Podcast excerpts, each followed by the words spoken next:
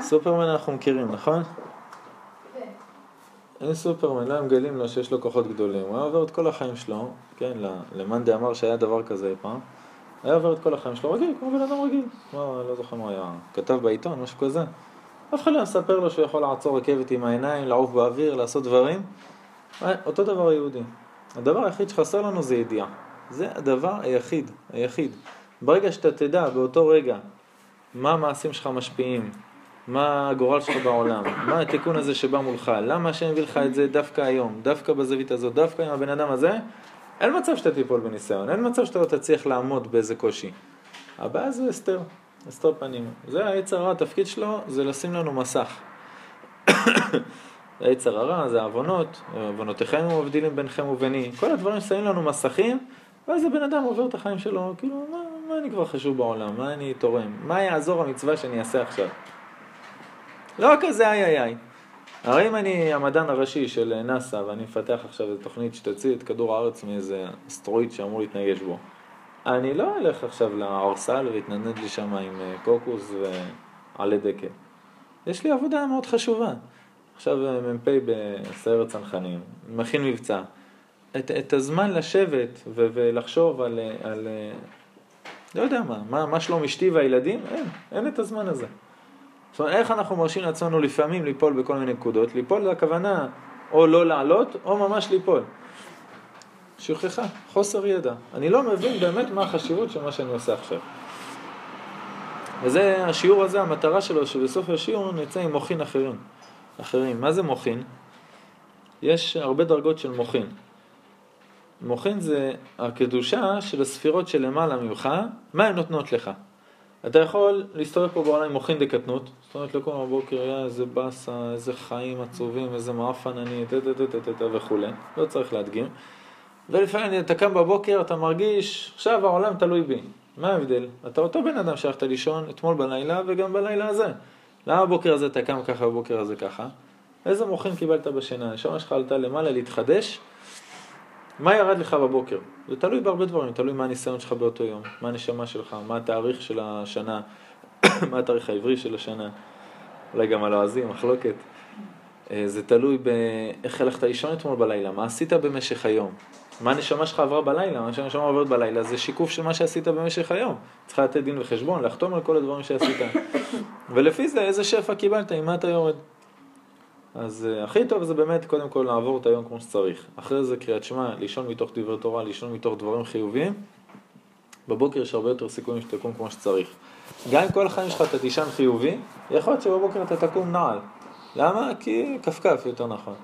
למה? כי זה מה שרוצים ממך היום. היום זה התיקון שלך. לקום עם המוחין הכי קטנים ולראות איך אתה מתפקד ומה אתה שווה.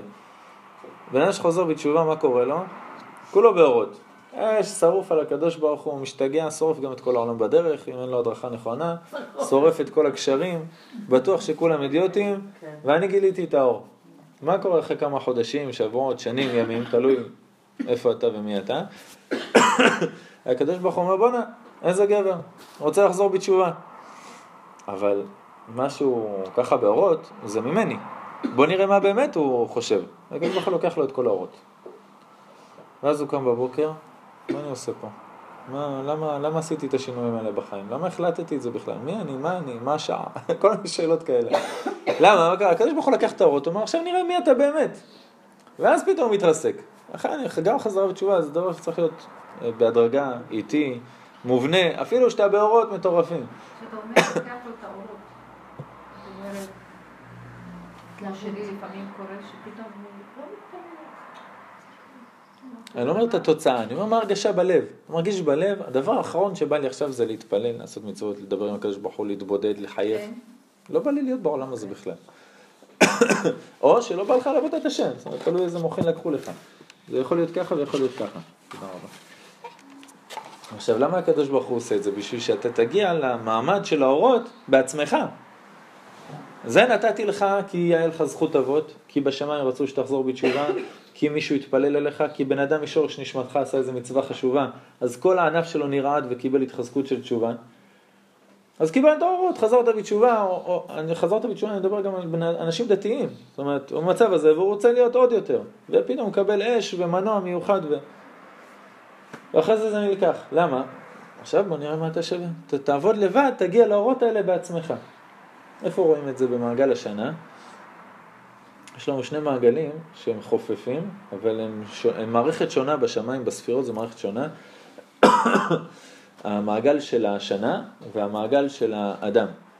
המעגל של האדם, זאת אומרת יום ראשון, שני, שלישי, רביעי, חמישי, שישי, שבת. שום דבר לא יזיז את זה.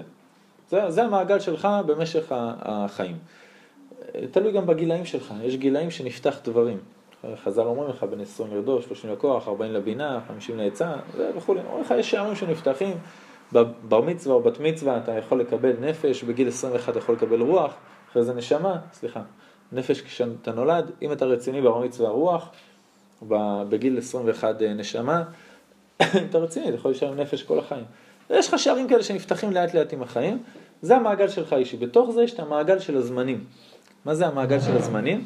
ראש השנה, יום כיפור, פסח, שבועות, סוכות, זה מעגל שהוא נפרד. עכשיו, הדברים האלה משתלבים, זאת אומרת, אתה ביום ראשון, בדיוק זה ליל הסדר, אז אתה מתנהג אחרת, זאת אומרת, זה משפיע. מצד שני, אם שבת נופלת על איזה צום, אז אנחנו מזיזים את הצום. זאת אומרת, המעגלים האלה הם מאוד מורכבים. מה גובר על מה? במעגל של הזמנים אנחנו מגיעים לפסח. בליל הסדר כתוב עליו, לילה כיום יאיר כחשיכה כאורה. זה לילה שהוא מבריאת העולם, לא מיציאת מצרים. בריאת העולם אברהם אבינו הביס בו את ארבעת המלכים שהם ניצחו את חמשת המלכים, הוא ועוד חייל אליעזר. יש כאלה שאומרים במדרשים, אליעזר גימטרי 318, לא 318 חיילים. לפי הגמרא, לארבעת המלכים היה איזה שתי מיליון חיילים. זאת אומרת, כאילו, לא אכפת לי אם הוא היה עם עוד אחד או 318, זה לא כזה משנה את מאזן האימה בקרב. יש כוחות או אין כוחות. וזה קרה בליל הסדר, כן? ויחלק עליהם לילה, אומר הזוהר הקדוש, הלילה, ליל הסדר יצא עליהם, זה לילה שיש בו שמירה מן המזיקים, סייעתא דשמיא, הכל, ועוד מלא דברים, אה, עקדת יצחק, ועוד כל מיני דברים שקרו בלילה, עוד לפני בכלל שיצאת ממצרים. יציאת מצרים גם קראת בלילה הזה, ואז אתה זוכר את זה לדורות. אתה מגיע לליל הסדר, אתה מקבל אורות מטורפים. גם מהשולחן, ארבעת הכוסות וארבעת הכזתות של המצות, גם מהתפילות, גם מהאווירה של החג, קדושה עצמית של החג, גם אם אתה לא תעשה כלום. ואתה מקבל אורות שיכולים להפיל, זאת אומרת זה לילה שהמקובלים אומרים שאסור לישון בלילה הזה. עד כדי כך אורות כל כך גבוהים, אתה לא יכול לישון, זה כמו שאתה בהיכל של המלך וככה מתעפץ לו מול העיניים, הוא מוריד לך את הראש במקום. אז מותר לישון להלכה, ולפי המקובלים אומרים זה לילה שהוא הרבה יותר חשוב מהיום, מכל הימים של השנה. מה קורה בבוקר?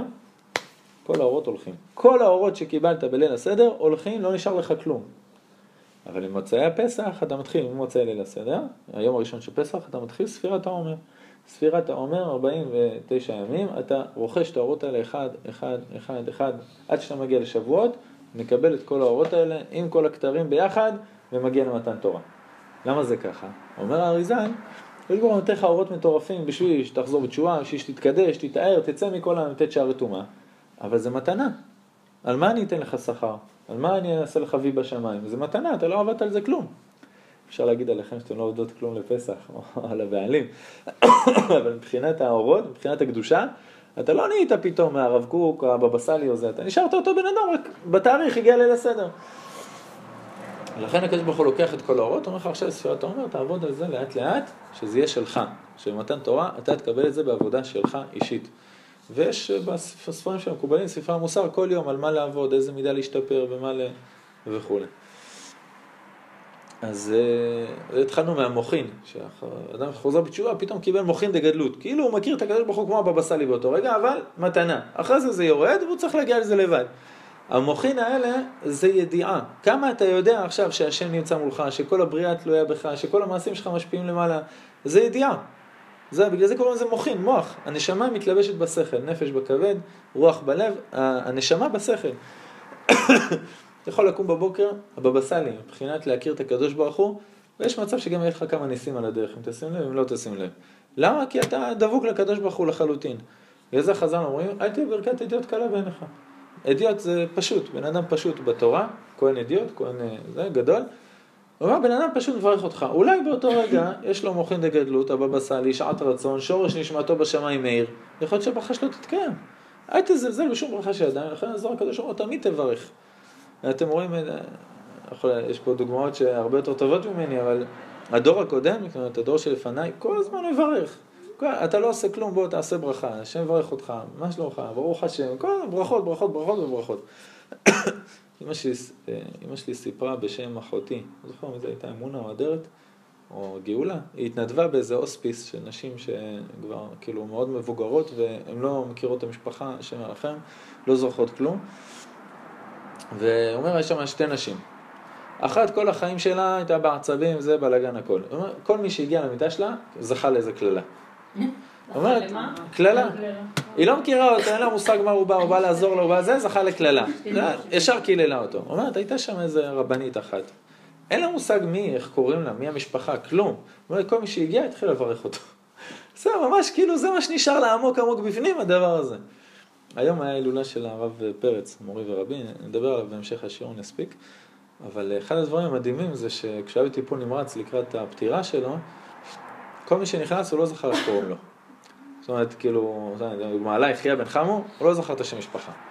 הוא היה נכנס, קרא לו השם שלו, השם של האמא. אה, אחיה בן מרים, מה שלומך? יוסי בן יועזר, מה שלומך? כאילו, השם המשפחה הוא שכח, אבל כל החיים שלך הוא התפלל עליך, כל החיים שלו התפלל על אנשים, הוא זכר את השם שלו עם השם של האמא, זהו. זה היה מדהים, זאת אומרת, זה, זה הכי הכי עמוק נשאר. הברכות. והזוהר הקדוש אומר, תמיד תמיד תברך, יום אחד פתאום יתפס, זכית, זכית שהברכה שלך עשתה, עשתה צינור מאוד גדול למשהו. טוב, נתחיל, זה ההקדמה, עד שנסיים להכין את הכוסות תה. סוף ההקדמה, התה כבר יתקרב. אמן. ברוך אתה אדוני. אלוהינו מלך העולם שהכל נהיה בדברו. אמן. בפרשת השבוע, אה, הייתי אומר לך כן לפני שטעמתי, אבל זה בסדר. לא יודע, ככה זה בסדר. פרשת השבוע, הקדוש ברוך הוא מצווה שנעשה משכן, פרשת תרומה. עכשיו הכלי העיקרי, העיקרי שבמשכן, אומר הפסוק, ועשית שניים קרובים זהב. למה זה הכלי העיקרי? לא שתי סיבות. קודם כל, המדרש כותב שהשכינה הייתה למעלה מן הקרובים. נוכחות השם בעולם, מי שלא יודע, יורדת דרך המשכן, או כיום דרך בית המקדש, ומשם מתפזרת לכל העולם. לרמח"ל יש ספר משכני עליון, שהוא מתאר כל אבן בבית המקדש נמצאת במקום שלה, במידות שהיא נמצאת, בזווית שהיא נמצאת, בגלל שהיא צינור להוריד שפע כלשהו מהשמיים. משם זה מתפזר לכל העולם. שלמה המלך, כל מלך שהגיע אליו למדינה, כל מלך, מלכה, בא אליו, אמר לו, מה העץ הכי מיוחד במדינה שלך שרק אצלך יש? לא יודע, פפאיה, בננות, זה קוקוס. אז הוא אומר לו, פפאיה. אומר לו, בוא. לקח אותו לגינה שלו, הראה לו פפאיה, פורח, פירות, הכל. הוא אומר לו, איך זה יכול להיות? אומר לו, איזה עוד עץ? קוקוס. הנה, תראה קוקוס. זה מעולה. והם היו משתגעים. אומר השער, איך שלמה המלך עשה, עשה את זה? שלמה המלך הבין שהשפע יוצא מבית המקדש לכל העולם. זאת אומרת שצריך להיות צינור רוחני של העץ הפפאיה הזה שמגיע מבית המקדש. אז שלמה המלך בחוכמתו חישב איפה הצינור הזה עובר, נטע שם פפאיה.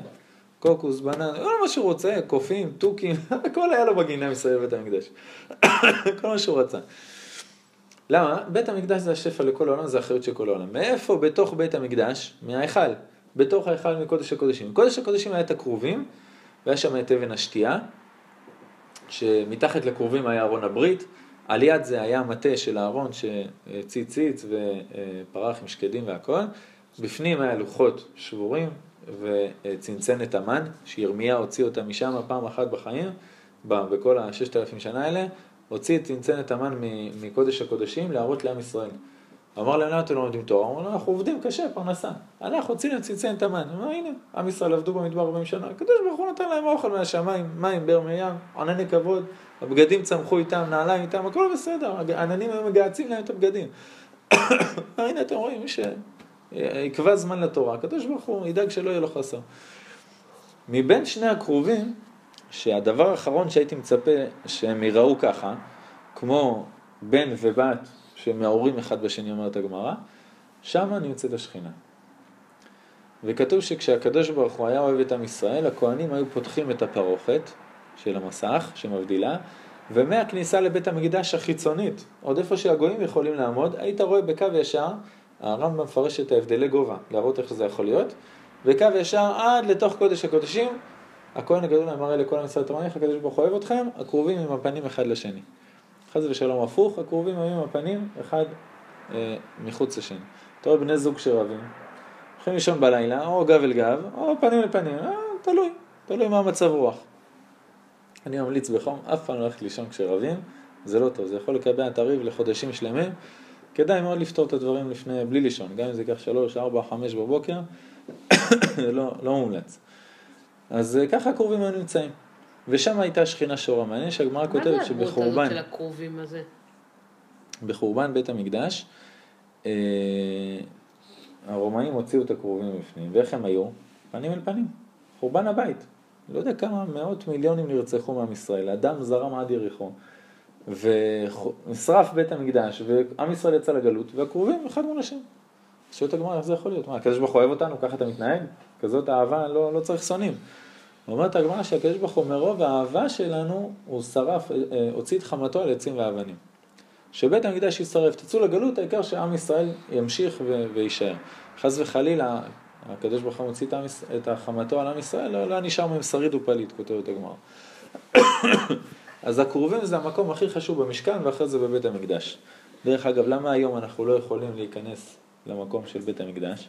מותר לעלות להר הבית, אבל בגבולות שכל הפוסקים מסכימים שאתה לא דורך במקום שאסור. גם הרב אליהו שאמר לא לעלות להר הבית, הוא הראשון שנלחם על זה שיש שם בית כנסת במקום שכולם מסכימים. במתכונת של הסיור, שהיא מאוד קרובה לכל מיני שיטות שהן לא טובות, שאתה יכול לדרוך במקום של עזר הקרב יומת, אז אומרים לך אל תעלה להר הבית, הסיורים שם הם לא כל כך הלכתיים. תלוי מחלוקת ברבנים, זה כל הבלגן שאתה שומע, אבל כל מי שמתנגד, אומר בית כנסת במקום הזה והזה, איפה שאל-אקצא בדיוק, הוא אומר בתי כנסת שם, יכול להיות אה, כיפת הנחושת. אז יש שם בית כנסת? לא, אבל כולם נלחמו שיש שם בית כנסת. הערבים שולטים בכל ההר, זה נשמע לך הגיוני? בושה, אף פעם לא היית שם. בושה וחרפה. בושה וחרפה, זה מה אה. שהוריש לנו משה דיין. אבל... אמת. אבל מיד אחרי ששת הימים, יכולנו עוד ללכת. גם ארון הברית נמצא שם, מבית ראשון, את יודעת איזה אוצרות, אנחנו נהיה מדינה אפשר. ללכת לשם עכשיו? לא, לא עם שאלות לדוח. אפשר לעלות להר הבית, אין בעיה, כן. מבחינה של זה, יש ימים, שעות שאפשר להיכנס. צריך לעשות לפי ההלכות אבל. יש הלכות שצריך לדעת אה, איך להתנהג ואין בעיה לעלות. אז עדיף. לא ללכת ולא... לא, אני לדעתי, העניות, טוב. העניות דעתי כן כדאי ללכת. זה העניות דעתי, אבל עם ההכנות המתאימות. אתה יודע שהרב גץ, צדיק זיכרונו לברכה, מה הוא שם? יחד עם חנן אברהם, הם ניסו וסגרו להם את זה. זה כבר היה, חנן נכנס לטראנס והוביל את כל הארכיאולוגים. הוא כתב ספר כשהוא נפטר, שיש לי אותו שמור של 200 ומשהו עמודים, שפחדתי להפיץ אותו מרוב שהוא... כשיגיע הזמן, הכל בעזרת ממש השם. הגיע הזמן ממש את כל האוצרות שיש מתחת להר הבית. ושלושת הרגלים שקיבלנו מבית ראשון, גם, מבחינה רוחנית, גם מבחינה חומרית, שהכל מגיע לנו. ואף אחד לא הצליח להגיע לארון הברית, אה, כי הוא לא נתן. בעיתו בזמנו. אני יודע כמעט בוודאות על מישהו שיודע איפה נמצא שמן המשחה. איזה מערה, שם כאילו מאחורי זה, ונמצא שמן המשחה. אז זה, הכל יש, כן, כן, לא, לא בהר הבית, בהר הבית באמת יש דברים מדהימים. הכל. כתוב, תבואו בארץ שעריה, שכאילו שהכלים של בית המקדש נכנסו באדמה, התחבאו. כשהגיע הזמן, אה, כל העולם ידע שהגיע הזמן. זה לא, לא יהיה שאלה, זה לא יהיה ספק. שאלתי אז את חנן, שלא הכרתם אותו, חנן אברהם, הוא היה אחד הפרפסיכולוגים הגדולים שיש ולומדים עליו בהרבה מאוד מקומות. ושאלתי אותו מי יכול להתקרב לארון הברית, הרי... לא. אז הוא אמר לי, אל תדאגי, יש ל"ו צדיקים מספרים. אמרתי לו, אז אני רגועה, מה אתה אומר? אני רגועה, כי אני ואתם לא יכולים להתקרב, זה הרי מיד אנחנו... גם, גם על הל"ו לא יכולים להתקרב, צריך אפר פרה אדומה, אבל החידה כותב שאין לו ספק שאליהו הנביא הביא לאריזל אפר פרה אדומה. אז זה כמובן, כשיגיע הזמן, אליהו הנביא יביא לאחד הצדיקים, משיח, מי שצריך. אין הקדוש ברוך הוא מעצור להושיע ברב ובמעט. לא- אבל הוא אומר בספר שלו, והלוואי שאני אוכל לתת לך לקרוא את הספר הזה, הוא אומר בספר שלו שברגע שאנחנו נוציא את הכלים, אז יגיע המשיח. זאת אומרת שזו השעה שלנו לעשות את. המעשה. מה? יש לנו את גדולי הדור בדיוק בשביל השאלות האלה. אנחנו לא, לא נחליט בשאלה הזאת. בכל אופן, המקום הכי חשוב, אה, למה אנחנו לא יכולים להיכנס היום? כותב הרמק, אף על פי שהוא בחורבנו, הכל עדיין קיים. זאת אומרת, ברוחניות, לא בגשמיות, לא בעיניים שלנו, ברוחניות, הכל שמה. קודש הקודשים, המנורה, ההיכל, ארון הברית, מזבח הקטורת, שולחן לחם הפנים, ברוחניות הכל שמה. בית המקדש קיים כרגע. זאת אומרת, יהודי שייכנס לשם, ערבי קל וחומר, עזר קרב יומת, בלי, זאת אומרת, זה כאילו נכנס לבית המקדש. אסור לך אפילו במטוס או מסוק לעבור מעל המקום של, של קודש הקודשים וההיכל. עד כדי כך הקדושה שלו היא כל כך חשובה. יש מקום בהר הצופים, אה, בית אה, שבע הקשתות שם, יש שם את הבית, אה, אם מסתכלים על, אה, על, הר- אתה רואה שם בית אה, גדול עם דגל ענק, כחול לבן מעל, אה, לא זוכר איך קוראים לזה בדיוק לבית הזה, בית יהודי עם שבע קומות, בקומה למעלה יש לך מסך.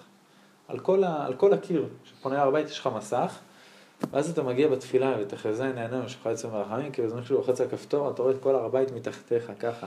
אתה רק בוכה. תפילה שלמה, אתה עומד בוכה. עשיתי שם פעם קבלת שבת, הייתה לי שבת שחורה. אתה לא יכול, אתה רואה את בית המקדש מתחתיך, ושועלים ילכו בו, וחמורים ילכו בו, ולא יודע מה הולך שם עוד.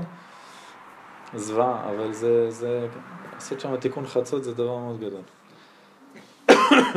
הרמב"ן כותב שהכרובים משמשים מרכבה לשכינה גם למעלה בשמיים.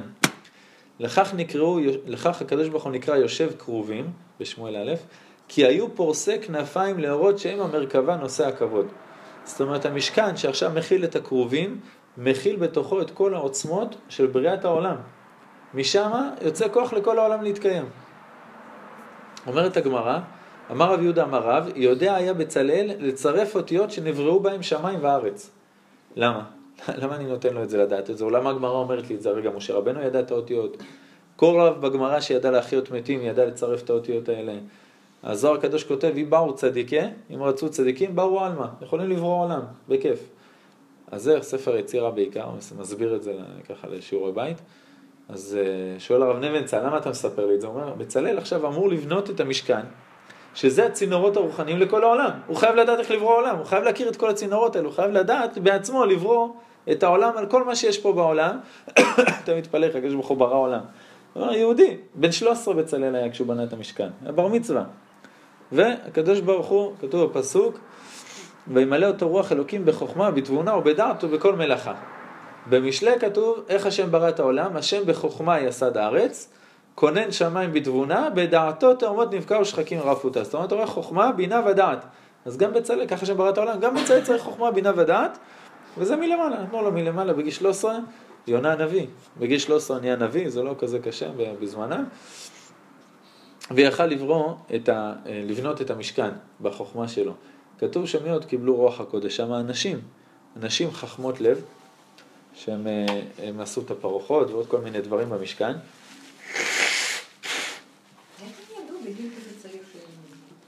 אומר הזוהר הקדוש, אומר הזוהר הקדוש, איך בחרו את האנשים האלה? כל חכמת לב בידיה טבעו. אומר הזוהר הקדוש, זה לא היה חוכמה של תואר ראשון. הם לא בדקו מי יש לה תואר ראשון ברקמה. מה בדק בצלאל? מי יש לה חכמת לב? מה זה חכמת לב? שהלב שלה יכול לקבל תשדורות מלמעלה. אומר הזוהר הקדוש שהייתה, האישה הייתה יושבת, יושבת, אישה ש... כזה, היא לא סרגה בחיים שלה כיפה אפילו, או גרב, והייתה רואה מול העיניים שלה בדיוק מה לעשות, ברוח הקודש. ככה בנו את המשכן. אתה רואה שזה הכל זה חוכמה, בינה ודעת שירדו מלמעלה. אז זה דברים שיש גם היום, זה לא בעיה, דבורה. אשת לפידות. הכינה פתילות לבית המקדש באהבה, בשמחה, ברצון, של הקדוש ברוך הוא את הפתילות הכי יפות, קיבלה נבואה במקום. רק מזה. רק מרצון להתחבר לקדוש ברוך הוא דרך בית המקדש. גם על חירם, חירם שעזר לשלמה המלך לבנות בית המקדש, כתוב עליו, וימלא את החוכמה ואת התבונה ואת הדעת לעשות כל מלאכה בנחושת. אתה רואה שגם הוא, אתה מתעסק בבית המקדש, ישר מקבל חוכמה, בינה ודעת, איך לבנות את הבית של הקדוש ברוך הוא. חז"ל לומדים את הל"ט מלאכות שאסורות לעשות בשבת, לומדים אותם ממלאכת המשכן. עושים קל וחומר ממלאכת המשכן. מה הקשר בין המשכן לבין שבת? כתוב, ששת ימים עשה את השם את השמיים ואת הארץ, את הים ואת כל אשר בם, וינח ביום השביעי. זאת אומרת שהקדוש ברוך הוא ברא את העולם בשישה ימים, ובשבת הוא נח, נכון? זה אומר שגם אנחנו צריכים לנוח ביום השביעי, כי אנחנו כדוגמת מעלה. אנחנו, אה, כידוע, יצירי כפיו של הקדוש ברוך הוא, ואנחנו בצלם אלוקים בראת, צריכים לנוח גם בשבת. ממה אנחנו צריכים לנוח? איך אנחנו יודעים מה ל"ט מלאכות שהקדוש ברוך הוא עושה ביום ש... בימות השבוע? הוא אומר, תסתכל על המשכן. המשכן הוא דוגמה לבריאת העולם. אז אומרת הגמרא, כל הל"ט מלאכות שעשו במשכן, ואתה לא יכול לעשות אותם בשבת, כי מזה השם נח. על ידי הצורה של המשכן, הקדוש ברוך הוא ברא את העולם. זה ממש... והמשכן והעולם זה אתה בשבת. אתה מחיה את כל ה... ממש. ממש ככה, ממש. זה לא מיקרו ומקרו בתמונה. תקחי זכוכית מגדלת, תגדילי את המשכן, יצא לך העולם. זאת אומרת, ממש ככה. המשכן הוא בזעיר אנפין, זאת אומרת כל מה שנמצא בעולם מבחינת הצינורות הרוחניים. עכשיו יהודי שבא ושומר שבת, בעצם מתחבר לקדושה של הקדוש ברוך הוא, לקדושה שבורא העולם. כתוב שמי שאומר ויחולו בשבת, נראה, נקרא שותף של הקדוש ברוך הוא במעשה בראשית. מה עשיתי? נחת מל"ט מלאכות, זה מה שהקדוש ברוך הוא רוצה. במשכן היו קושרים ופורמים רשתות של ציד לדוג, לצוד את החיות שהיו עושים להם את האורות, אז זה קשירה, מה מותר לקשור ומה אסור לקשור בשבת או לפתוח, אתה לומד מהמשכן. למשל בן אדם בא שולחן שבת, יש לו חלות בתוך שקית והיא קשורה בשני קשרים. עכשיו בן אדם רגיל שלא הלכות שבת, איך אתה פותח את השקית? הוא אומר, אני לא קורע, אסור לקרוע בשבת, אני פותח את הקשרים.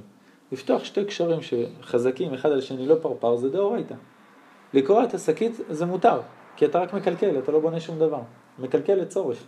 זאת אומרת, זה מותר. תקרע את השקית, אל תפתח את הקשרים. סתם דוגמה. סתם נגיד שהחלות בתוך שקית.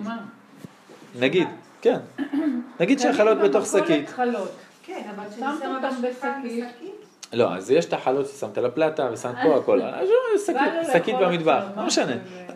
מה שאתה אומר זה בעצם לא ליצור, אלא... לא הבנתי מה זה לא. אה, אז הלכות שבת, הגמרא כותבת שזה עררים התלויים בסערה.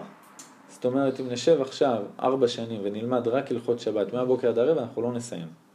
אז חז"ל אומרים לך, תלמד כל יום שתי הלכות. ככה לאט לאט תתקדם. זה גם לא- משתנה עם העידן, לא? לא משתנה, העקרונות האלה מוחלים על דברים חדשים שמומצאים. זאת אומרת, הרמב"ם לא יודע מה זה מיקרוגל, אבל עיקרון שהרמב"ם כתב, לפי זה אני יודע מה לעשות במיקרוגל. מה למשל, סתם לדוגמה. אה, מיקרוגל, זה נחשב בישול בשבת או לא? אוקיי? למה כן? איפה יש אש? רש"י. כותב, רק מקום שיש אש נקרא בישול. מה שאת אומרת זה פרופסור לב, זכר צדיק לברכה, שהוא היה, אה, הוא היה גאון גם במכניקה וגם בתורה, הוא היה גם רב גדול. הוא אומר, זה דרך בישול. מה הדרך בישול שאנשים מבשלים? אז אם זה עישון, אם זה אפייה, אם זה בישול, אם זה... כל דבר, אה, אשריה. הגמרא כותבת משהו ששרוי, כבוש, כמבושל דם. 24 שעות של כבישה של משהו בתוך... כאילו בישלת אותו.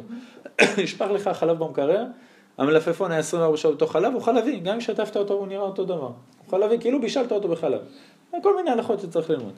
עכשיו, הקדוש ברוך הוא לא יבוא לך בטענה, למה אתה לא יודע את כל הלכות שבת בעיון. אבל הוא כן יבוא לך בטענה, למה לא למדת קצת?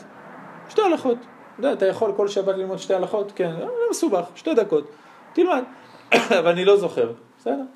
הרב אליהו אומר, גם אם אתה לא זוכר את ההלכה, נברא מהלימוד מלאך שעוזר לך לא להיכשל בדבר הזה. וגם אתה תגיע לזה משהו, תיזכר שיש פה בעיה, לא תיזכר מותר או אסור, תדע ללכת לרב לשאול. או לשב ואל תעשה, אולי טוב, אולי לא כדאי שאני אגע בזה. אם, אם לא תלמד, אתה בחיים לא, לא תדע. שכתוב, לא עם הארץ חסיד. בן אדם רוצה, אומר, אני שבת, אני אשמור באש.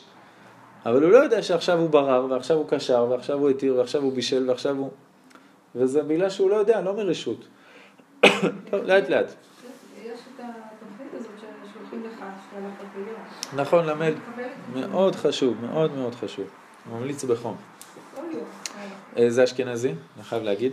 זה מהשש"ק. אבל עדיף לדעת הלכות אשכנזי מאשר לא לדעת בכלל. זה אשכנזי. איזה, איזה הלכות מקבלת? של השתי הלכות ביום? הארגון שתי הלכות ביום? כן, אני לא יודעת אם זה נקרא מה זה משנה? לא. לא, יש דברים שלפי אשכנזים מותר, לפי ספרדים אסור, יש דברים שהפוך. צריך לדעת, אה, עדיף אבל לעשות הלכות לפי אשכנזים מאשר לא לדעת בכלל. אני ממליץ בחום להירשם לזה, אני מקבל איזה 14 מיילים כאלה כל יום וזה מאוד עוזר. אמן. מה יצא לנו למסקנה? עכשיו היהודי, שהוא נזר הבריאה, בא ושומר שבת, שובת מכל המתת מלאכות, הוא עכשיו מקיים מעשה בראשית, הוא עכשיו בורא את העולם. כתוב באור חיים הקדוש שהקדוש ברוך הוא ברא לא עולם, לא ששת אלפים שנה ולא חודשיים, הוא ברא שבוע אחד. הקדוש ברוך הוא ברא ראשון, שני, שלישי, רביעי, חמישי, שישי, סטו. זהו. מה קורה שבת? הגיע שבת, מסתכלת, העולם מגיע לשלמות, זה אור החיים הקדוש שהוא מצטט את הזוהר. העולם מגיע לשלמות? לא. אני אתן כוח לעולם לחיות עוד שבוע. השבת נותן את הכוח לעולם לשבוע הבא. וזה אומר החיים הקדוש, איך שהשבת נראית, ככה כל השבוע שלך יראה. צריך להבין שכל מה שאמרנו עד עכשיו, שהמשכן הוא התבנית לעולם, הקרובים הם התבנית לעולם, השכינה התבנית לעולם, האדם הוא זה שמקיים את כל הדברים האלה. שבת של יהודי, שיהודי ישמור שבת שווה את כל הבריאה. ממש ככה.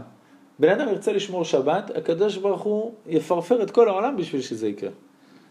אני אספר לכם סיפור מדהים שקראתי שבוע שעבר, יום שישי, שבוע שעבר בדיוק. המקדש מלך, הרב בוזגלו, היה איזה מרוקאי, שאמרתי רקי, נראה קצת סיפור לאזן, היה איזה מרוקאי שהיה בערים עם הצאן שלו וחלילית. במרוקו, בלי אייפון, בלי אנדרואיד, בלי טאבלט, בלי מחשבים, בלי... אין שם קליטה לווי-פיי, כלום. אתה והכבשים בהרים שם, במרוקו למעלה. אם היית רוצה שמהכפר ישלחו לך הודעה, זה היה שבוע על חמור לעלות בר. ישב שם וחיבר פירוש של הזוהר הקדוש. זה הרב בוזגלו. הפירוש, אתה לא יכול לזוז בלעדיו ולהבין את הזוהר הקדוש. למה? שם אתה, אף אחד לא מפריע לך, אין קליטה. סיפרתי לכם, אני חושב, ש... איך קוראים במקום למח"ט הכי גבוה. מח"ט גבעתי, נכון, נכון מאוד.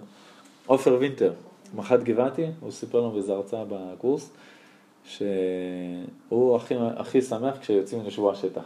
הוא אומר למה? הוא אומר אחרי יום יומיים נגמרים הבטריות, הסוללות, אז החיילים מתחילים להתרכז. הוא ישב שם, אמר, חיבר פירוש של הזוהר הקדוש.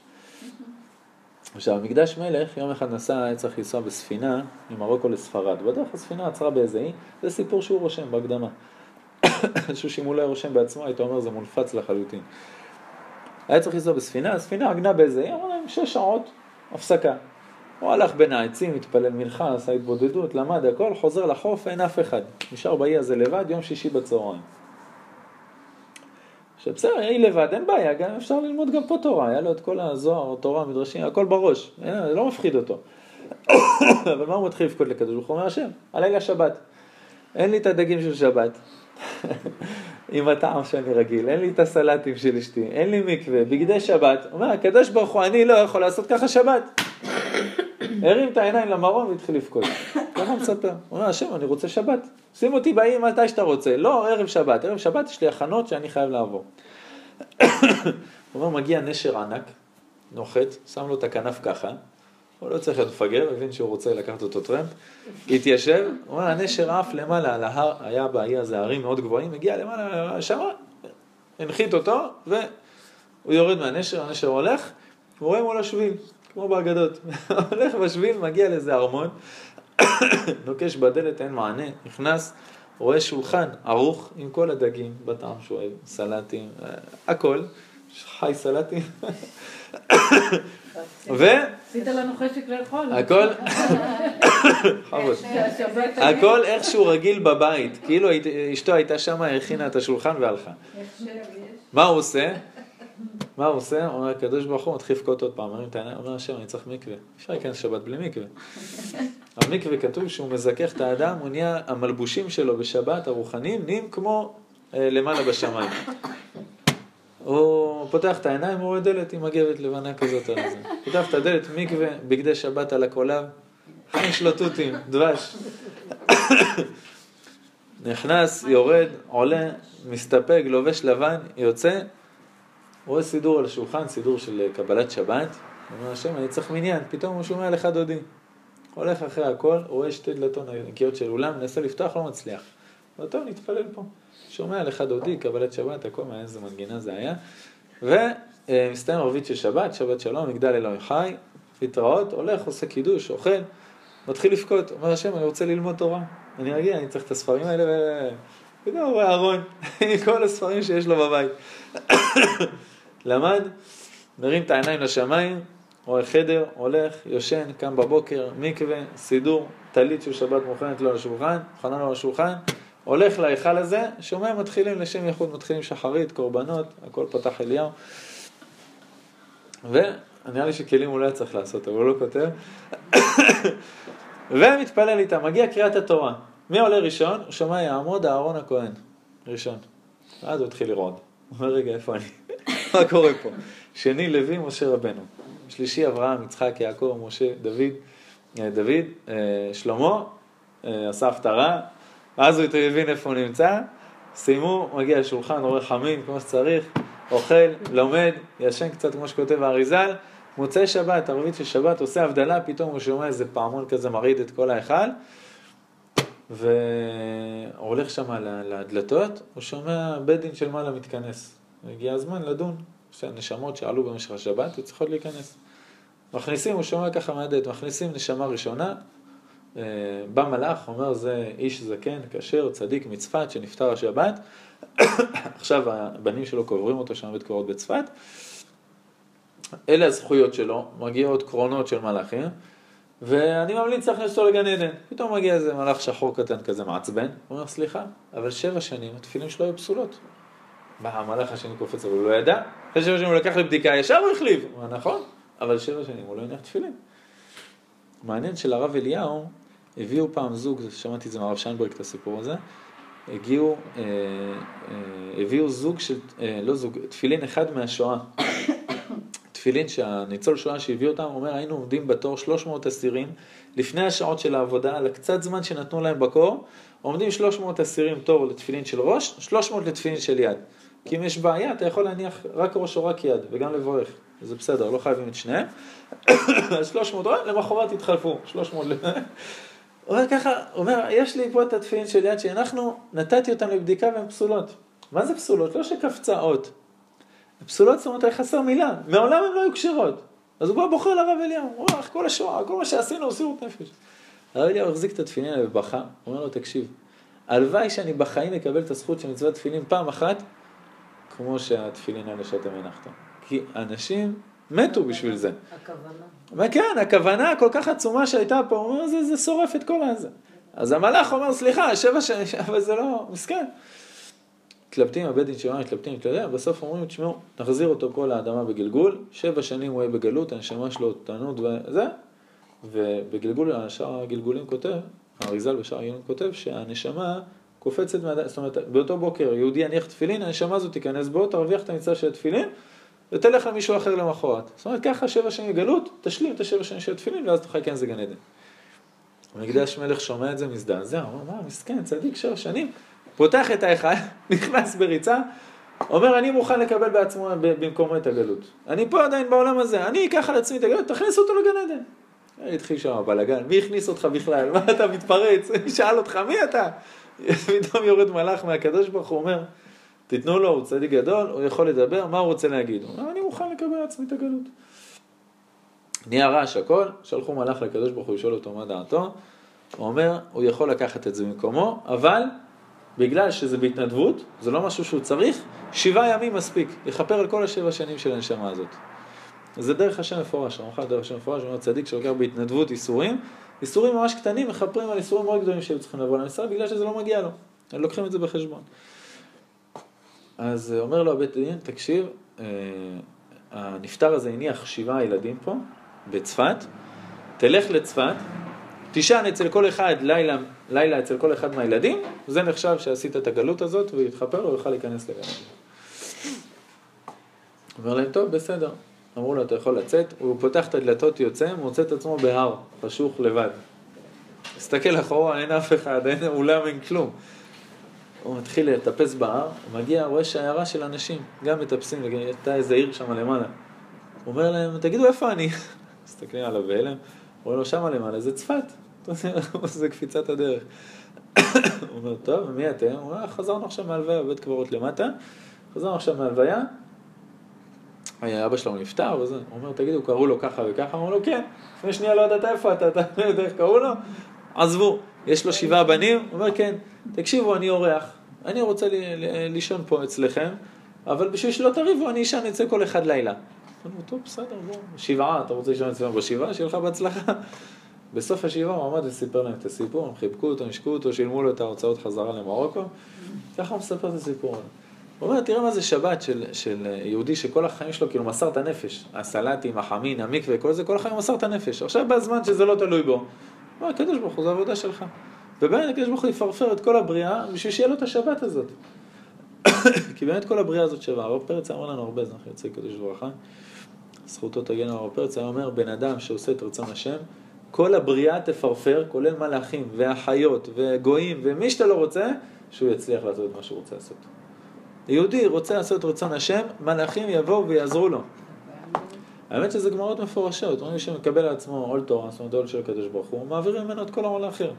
את המיסים שלך פתאום הם מחקו, לא צריך ללכת לדואר ולא צריך לכלום, לא. למה אני עכשיו עבד של הקדוש ברוך הוא, מה אתה בא לבית... מי אתה בכלל שתבוא לבטענות? אומר מלאכים ילכו ישלמו לך את החשבון חשמל. יכול להיות שהמלאך הזה יתלבש במישהו אחר, והוא יעשה לך את זה, אבל הקדוש ברוך הוא יסדר את העניינים. למה? כי, כי זה השאיפה שלהם, לעזור למישהו ש, שעושה את רצון השם. כותב רבי חיים וולוז'ין, כותב רבי חיים וולוז'ין בספר נפש החיים, התלמיד של הגאון מווילנה, אחד אה, צדיק גדול בפני עצמו. אומר, זאת תורת האדם. כל איש ישראל אל יאמר בלבבו חס וחלילה, מה אני, מה כוחי לפעול במעשיי השפלים איזה עניין בעולם. יש להם משתקם ככה. אז הוא אומר, חס וחלילה, שכל פרטי מעשיו ודיבוריו ומחשבותיו, כל עת ורגע, לא הולכים לאיבוד, וכל אחת עולה כפי שורשה לפעול פעולתה בגבי מרומים בעולמות וצחצחות האורות העליונים. זה מה שכתוב במשנה באבות, דמה למעלה ממך, הוא מפרש את זה אחרת. לא דמה למעלה ממך, זאת אומרת עין רואה ואוזן שומעת וכל מעשיך ספר נכתבים, שזה הפשט. אתה יודע, מסתכלים עליך מלמעלה, היום עם העידן של המצלמות והאח הגדול וזה, אתה, זה הרבה יותר מובן. איזה לוויין עוקב אחריך 24 שעות. הוא אומר, דמה למעלה, מה שקורה למעלה, זה ממך. הוא אומר, פשט אחר במשנה, הכל זה ממך. השם צילך על יד ימיניך, השם כמו צל, איך שאתה מתנהג. עכשיו, אם האדם היה יודע את זה כל רגע, הוא היה מתנהג אותו דבר כמו שהוא התנהג בלי לדעת את זה? יש הבדל עצום. אם אתה עכשיו בשדה מוקשים, אתה לא הולך כאילו אתה בטיול של שישי בערב גרעינים. זה קצת אחרת. לוקח, בשביל לעבור 60 מטר בשדה מוקשים, לוקח 6 שעות לחבלן. עם הדקר בצורות של אס, לעשות את זה ולסמן פס לכל הגדוד שיעברו אחרי זה משני הפסים, על אחריותו.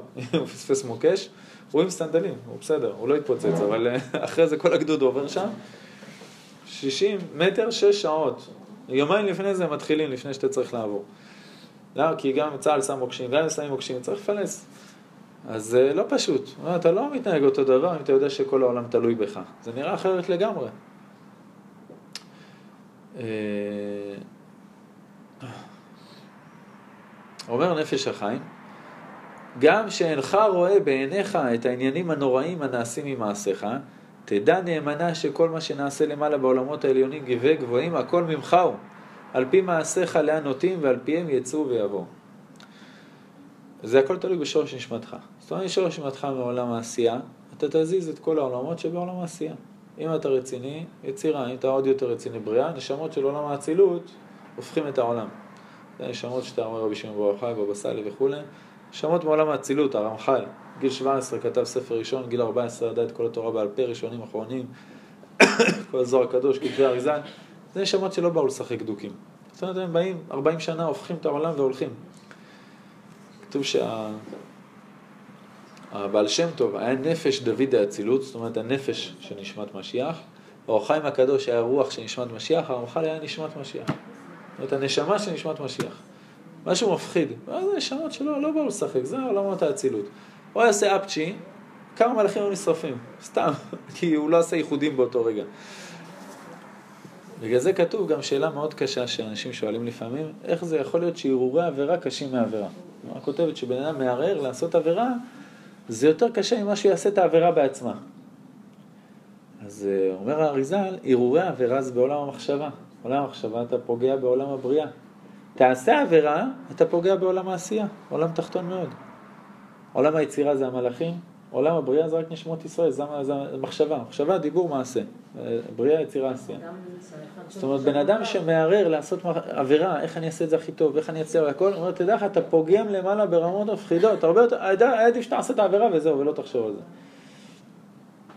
היה איזה בחור ישיבה, שאשתו של הראש ישיבה נכנסה לאולם, חיפשה אותה, הייתה צריך איזה משהו, איזו הודעה שהגיעה מהמשפחה, הוא מגיע אליו, הוא מסתובב לקיר, לא מסתכל עליה. תורה זה בטוח לא, תורה באה עם דרך ארץ. אבל היא הסתכלה עליו, עכשיו היא אשתו של ראש ישיבה, היא לא פראיירית. אני אומרת לו, עדיף שתסתכל עליי ותחשוב על הקיר, מאשר שתסתכל על הקיר ותחשוב עליי. זה משפט חשוב. עדיף כבר שתעשה את העבירה, שנייה ותפסיק את זה, מאשר שתהרוס את כל העולמות למעלה על ידי המחשבה שלך. הבעל שם טוב אומר, איפה שמחשבותיו של האדם נמצאים, שם הוא נמצא. בעולם העשייה, בעולם, בודקים איפה אתה ב-GPS, מודיעין, עמק דותן 7 על 1, נכון? בעולם הבריאה, איפה רואים איפה אתה? זה GPS של עולם המחשבה, איפה אתה חושב באותו רגע? מי חושב על תועבה באיזה מקום בעולם, מבחינתם הוא שמה כרגע. והוא הורס, עם כל מה שכלול בזה. הנפש החי ימשיך ויגיד, אין לנו זמן לקרוא את כל השון שלו, אומר, אתה הורס יותר, אתה יכול להרוס יותר ממה שטיטוס ונבוכדנצר החריבו ביחד. כי הם גויים, הם לא קשורים לעולמות למעלה, הם עשו פה בעולם העשייה, שרפו את בית המקדש. ואתה שורף את בית המקדש למעלה, המשכן שקשור לך לנשמה, שאמרנו קודם, זה, זה, זה, זה, אתה שורף את זה בעבירה שלך, הרבה יותר מטיטוס ונכון נצר שאנחנו שחיקת עצמות ויימח שמם והכל. הוא אומר לה, סליחה, אתה אחראי על הרבה יותר דברים עליונים. אתה יכול לבנות את בית המקדש בכל מצווה שלך. אתה רואה שזוג מתחתן, בונים חורבה מחורבות ירושלים, זאת אומרת, ממש אבן של בית המקדש, בונים אותה בשלמות. הכל תלוי בך. עכשיו, אחרי שאתה פה למטה, מעלה, שמתגרש, חס וחלילה. מזבח בוכה עליו, כתוב שהמזבח, זוג, בעל שמתגרש מאשתו הראשונה, כתוב שהמזבח מוריד עליו דמעות. איפה שהוא לא נמצא המזבח, שם הוא מוריד עליו דמעות, אז זה לא פשוט, ממש ממש לא פשוט. לא מומלץ, לא מומלץ בכלל. אה. השער הגלגולים, שער הגלגולים כותב, כן. לצערנו, כן, שער הגלגולים כותב שהאדם, שנשים לא מתגלגלות, ככה הוא כותב. אז למה נשים באות עוד פעם לעולם לפעמים? הוא אומר רק בשביל לעזור לבעל. הבעל לא סיים את התיקון שלו ב- בעולם אחד, אז הוא צריך לחזור בגלגול. באים לאישה, אומרים לה, תקשיבי, את משורש נשמתו. את החצי השני שלו. איך הוא יעבור את העולם בלעדייך? את מוכנה לרדת עוד פעם? והאישה מסכימה. זאת אומרת, אני בשבילו עוברת עוד פעם את כל העולם הזה. איזה שאלה, מה זה? זה תפקיד. ואז הבעל למטה, הוא לא מודע לזה, מרר לה את החיים, בועט בה, מגרש אותה, מקלל אותה, הכל, כשהיא פה כל החיים בשבילו. ובן אדם שמתגרש, הוא אומר, יכול להיות מאוד שהוא הרס עכשיו עבודה של ארבעת אלפים שנה שם למעלה בשמיים, ש... שינתקו ממנו את אשתו. זאת אומרת, ממש למעלה יחתכו ממנו את אשתו, אחרי שהיא עברה איתו ארבעת אלפים גלגולים בשבילו, היא הייתה יכולה להיות בגן עדן כבר ארבעת אלפים שנה, והיא ירדה לפה לעולם בשבילו, והוא בא ומגרש אותה מהעצבים, והפסיד את כל עולמו, כל העולם הבא שלו הפסיד ברגע. למה? כי הוא חותך את זה פה למטה, חותכים לו פה שמה למעלה, וזהו, נגמר הסיפור. איך הוא ישלים את התיקון שלו עכשיו? זה זוועה. עכשיו, האישה עצמה היא מסודרת. אבל לא. מסייעים לו להבין. אז אומר הגיל, אה, להבין? כן. יש בחירה חופשית. לא שואלת אם לא נותנים לו דרך לדעת את זה. כן, מה, אתה עכשיו תראה יש כמה הוא הרס. יש לאדם בחירה חופשית. כן, ללכת, ללמוד תורה. לבוא לשיעורים, לשאול מה קורה בעולם, למה באתי לעולם, זה המינימום. זורקים אותך לאיזה חדר, אתה רואה מסור ועצים, אתה לא אומר, טוב, כנראה שרוצים שאני אבנה מיקרוגל.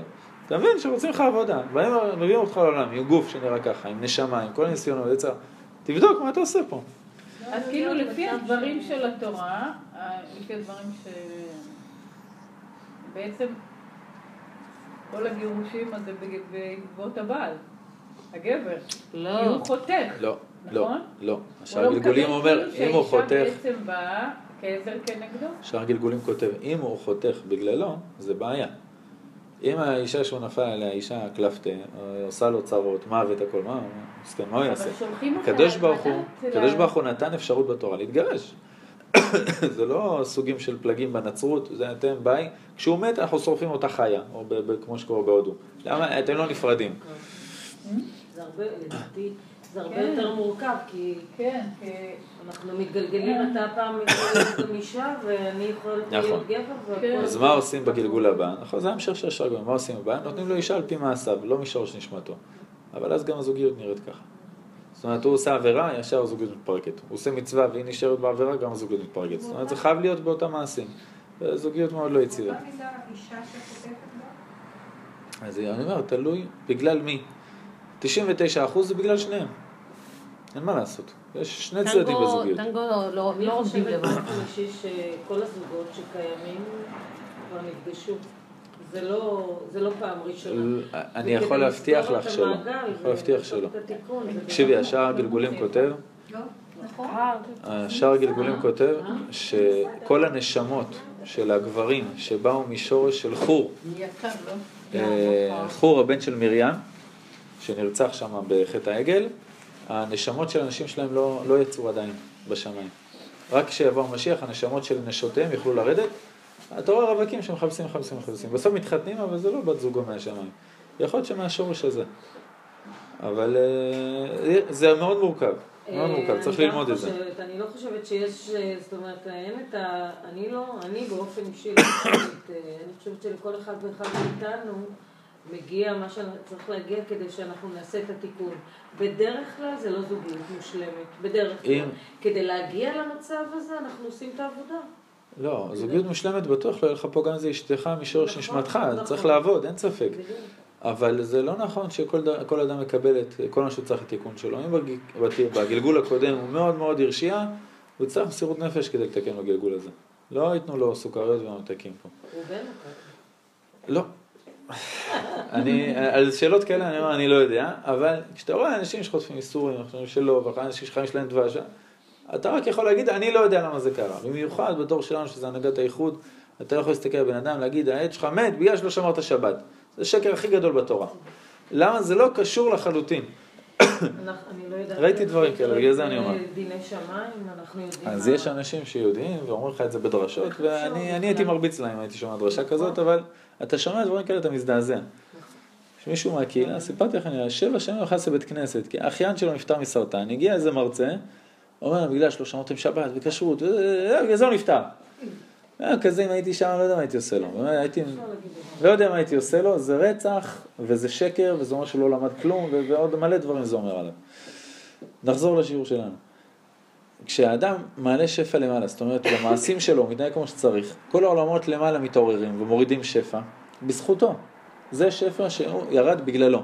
מה זה אומר? זאת אומרת שהשפע שיורד מהאור אינסוף, יורד דרך אצילות, בריאה, יצירה, עשייה, עם כל המחנות של המלאכים והעולמות והכל, הם מקבלים עכשיו שפע, שהוא בדרך למטה, וכתוב על השפע הזה את השם של האדם, שזה בזכותו. אז מה הם עושים? בגלל זכותך אנחנו מוסיפים משלנו עוד. זאת אומרת, אתה מעלה משהו כזה קטן, מלמעלה נשפך עליך שפע חבל הזמן רוחני, לא רק בגלל הקדוש ברוך הוא, בגלל כל העולמות שבדרך שקיבלו בזכותך. כמו תינוק, שבוכה, בוכה, בוכה, רוצה לינוק. אז האמא באה ומניקה אותו, נכון? בזכות זה שהוא בכה, בזכות זה שהוא ביקש, הוא ביקש חלב. אבל מצד שני, אם לא היה תינוק, גם לאמא לא היה חלב. זאת אומרת, זה תלוי אחד בשני. זה לא רק וואי, תודה אמא שנתת לי חלב. זה האמא אומרת עוד יותר תודה לתינוק שהסכים להניק בכלל, שהסכים לינוק. למה? לא היה מה לדבר, היה לה כאבים והכל וחבל.